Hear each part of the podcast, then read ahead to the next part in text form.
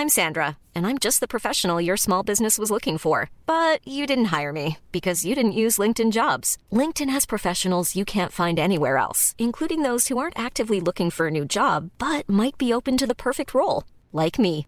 In a given month, over 70% of LinkedIn users don't visit other leading job sites. So if you're not looking on LinkedIn, you'll miss out on great candidates like Sandra. Start hiring professionals like a professional. Post your free job on linkedin.com/people today. Planning for your next trip? Elevate your travel style with Quince. Quince has all the jet-setting essentials you'll want for your next getaway, like European linen, premium luggage options, buttery soft Italian leather bags, and so much more. And it's all priced at 50 to 80% less than similar brands. Plus, Quince only works with factories that use safe and ethical manufacturing practices. Pack your bags with high-quality essentials you'll be wearing for vacations to come with Quince. Go to quince.com slash trip for free shipping and 365-day returns. Oh, I am so, so screwed. Yeah, I can imagine that's what was running through people's heads on this list. With that being said, I'm Sean Ferrick for Who Culture, and here are the 10 greatest I'm dead and I know it moments for modern Doctor Who. Number 10. The Doctor, The End of Time. There are several options to choose from, both from the 10th Doctor himself to his final episodes, The End of Time. He knows that the prophecy has been made, spelling his doom when some mysterious figure knocks four times. This, naturally, leads the Doctor to suspect that the Master, who has been plagued by the drumbeat of a Time Lord's heartbeat forever, will be the cause of his death. That leaves the Doctor initially running from his responsibilities, then coming to terms with what he's facing. As he crashes through the ceiling of the gate room, he faces both the Master and the Lord President Rassilon with a gun. As Rassilon raises his hand, he tells the Doctor that he is going to die along with the rest of them. The Doctor replies, I know. Only he doesn't. The Master steps in, saving him, making everything right again. The Doctor begins to laugh in joy until Wilf knocks four times on the glass of a radiation chamber. The look on Ten's face at that moment sinks faster than the soundtrack around them. He knows that, despite all of his efforts, his time is up. Number 9. Miss Foster partners in crime. You kind of have to feel sorry for Miss Foster. She was technically an excellent nanny for the adipose children. She ensured not only their safe reproduction, but also their safe delivery to their parents. Earth was picked as a nursery world to help propagate the species using the fat cells of the residents, namely the humans. Masking the entire operation as a weight loss scheme, Foster was able to grow tens of thousands of adipose children, quite literally walking away from their hosts. This had a great side effect for the humans. People were losing weight rapidly. Unfortunately, when that weight loss began to speed up, there was a serious case of, well, death. The Doctor and Donna Noble worked together to expose what exactly was going on with Adipose Industries, resulting in Miss Foster, or Matron Cofelia as she was also known, calling for a swift extraction from the planet. There was a catch. As the Doctor pointed out, what the Adipose were doing was highly illegal, so it was very unlikely that they would want witnesses. For a split second, as she was dangling in the air from a levitation beam, Cofelia slash Foster knew the doctor was making sense. Then the beam shuts off. The look on her face is both tragic and a little hilarious. She may have been a good nanny, but she knew far too much. Number 8.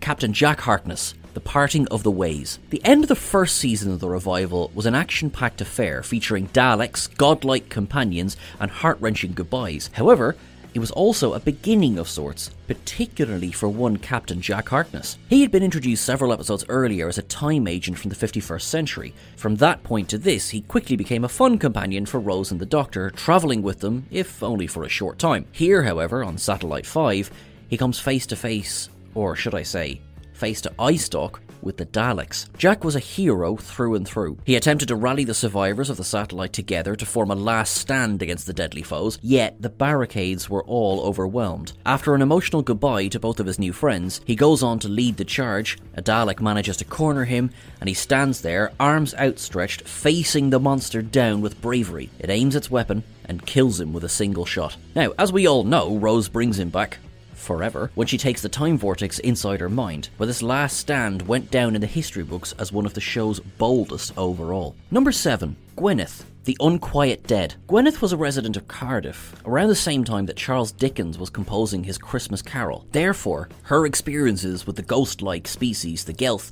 directly influenced his writing. While that was great for Dickens, it was less pleasant for Gwyneth herself. The Gelth professed to be peaceful aliens who were simply looking for a new home after their own had been lost in the Time War. This affected the Doctor deeply as he had been one of the major combatants in the war, with the Time Lords being, at least partly, responsible overall. Therefore, he agrees to help, and Gwyneth agrees to be a host as they come through the rift. In one of the most mysterious deaths in Doctor Who history, Gwyneth is killed by the Gelth the moment she steps into the rift, but this doesn't stop her. She tells the others in the building to escape before lighting a match and igniting the gas around them. She does this with a stoicism that borders on creepy, as she is aware that there's no coming back from this. What's more, the Doctor reckons she did all of it from beyond the grave. Number 6. Yvonne Hartman, Doomsday. Yvonne Hartman headed up Torchwood 1 as the second season of Doctor Who came to a close. Under her leadership, Canary Wharf was built up around a crack in the fabric of reality, much to the Doctor's annoyance. As he said, it was typical human behaviour to start poking at something unusual rather than just leaving it alone. It certainly would have been best if Hartman had heeded his advice earlier as she unwittingly allowed an entire army of Cybermen to cross over from an alternate reality to ours, taking the form of supposed ghosts while they learned to make the journey permanent. Although there were more problems to deal with in the form of four Daleks who had caused the crack initially, Hartman's demise comes at the steel hands of the Cybermen. She is brought down to their conversion factory, exuding the traditional stiff upper lip of the British. She walks resolutely into the chamber, hearing the screams all around her, repeating, I did my duty for Queen and country over and over again, right up until the moment her brain is extracted. At least she manages to off a few Cybermen after the conversion, but it is a slightly hollow victory. Number 5. Billy Shipton. Blink. Billy Shipton gets a raw bloody deal in Blink. While the episode is rightly considered one of the best episodes of Doctor Who overall, featuring a fantastic performance from Carey Mulligan as Sally Sparrow, that doesn't mean that poor Billy doesn't get the short straw here. Zapped back in time by the Weeping Angels, the Doctor and Martha are trapped in the 60s. Luckily for them, so is Billy Shipton, the police officer who was trying to help Sally. Unluckily for him, they need to get a message to Sally, the only way of doing so being Billy passing it on 50 years later. As the 10th Doctor said, the angels let you live yourself to death, and when Sally encounters him again, Billy is an old man in a hospital bed. Thanks to the Doctor, after he has passed on his message, he knows he has only a short time of life left. In fact, he knows when Sally enters the ward, he has until the rain stops left to live. He faces it with bravery, holding her hand as they wait together. It's beautiful and rough, all at the same time. Number 4. Clara Oswald Face the Raven. Clara Oswald was a divisive companion. Part of this is down to the fact that when she was introduced, her storyline was all over the place. She never quite fit with Matt Smith's 11th Doctor in the way that she came to fit with Peter Capaldi's 12th. Although she ended up being one of the longest serving companions in the revival era of Doctor Who, her eventual departure was somewhat underwhelming. Having said that, Jenna Coleman delivered an absolute blinder of a performance in Face the Raven. Having lost the love of her life in the form of Danny Pink, her actions became increasingly erratic and reckless, as she often failed to stop and consider the consequences of what she was doing. This led almost directly to her death. Her friend Rigsy is used as bait to lure the Doctor by me, formerly known as Ashildr. Clara, without realizing the cost, takes this countdown tattoo from Rigsy's neck to hers. This seals her fate. As once passed on, the tattoo cannot be removed. Not even the doctor can save her at this point. At first, she doesn't believe it, though she quickly accepts it, as though her journey had always been in this direction. She reminds the doctor to keep living, to keep smiling, and not to give in to revenge. Then she steps outside and waits for the raven. It is a heartbreaking end, even if she does get saved in a way two episodes later. Number 3. Pete Tyler, Father's Day. Father's Day is one of the most impactful episodes of Christopher Eccleston's season as the Doctor. Rose wants to go back in time to see her dad, who died when she was a baby. She promises the Doctor that she'll do nothing to affect the timeline and, fool that he is, he believes her. Unsurprisingly, she darts out and rescues Pete from a car crash at the last moment. This leads to a new horror in the form of the Reapers, monsters that do anything they can to heal the fractures in time, such as the one Rose has just created. While there is a lot of fun seeing Jackie Tyler in full 80s getup, trying to understand who Rose is and what she's doing there, the episode quickly becomes one of the most affecting overall. Pete,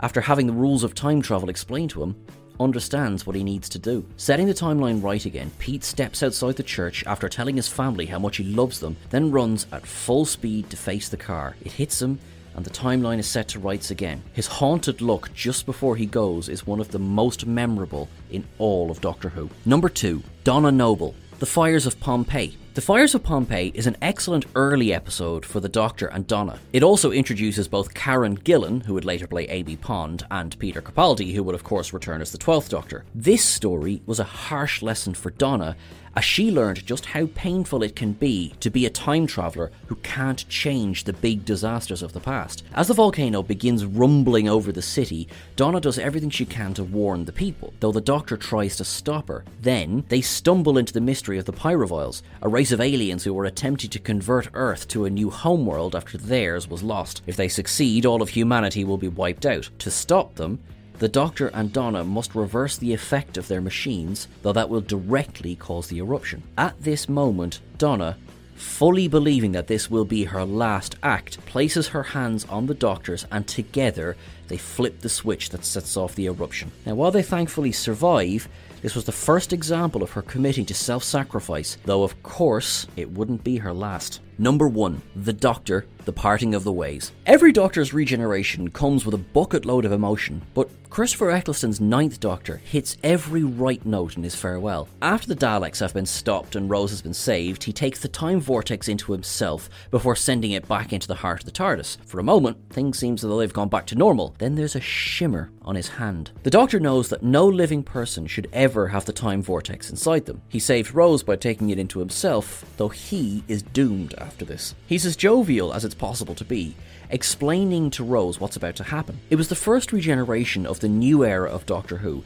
and it remains one of the most fantastic. He simply gets on with it without too many big speeches. He knows that his time is up, but he spends his last words making sure that Rose isn't afraid. Eccleston's doctor didn't get anywhere near enough time on the TARDIS, although we wouldn't take back a moment of David Tennant, but arguably he got one of, if not the, best regenerations to date. Mom deserves the best, and there's no better place to shop for Mother's Day than Whole Foods Market. They're your destination for unbeatable savings, from premium gifts to show-stopping flowers and irresistible desserts. Start by saving 33% with Prime on all body care and candles. Then get a 15-stem bunch of tulips for just $9.99 each with Prime. Round out Mom's menu with festive rosé, irresistible berry chantilly cake, and more special treats. Come celebrate Mother's Day at Whole Foods Market. Planning for your next trip? Elevate your travel style with Quince. Quince has all the jet setting essentials you'll want for your next getaway, like European linen, premium luggage options, buttery soft Italian leather bags, and so much more. And is all priced at 50 to 80% less than similar brands. Plus, Quince only works with factories that use safe and ethical manufacturing practices.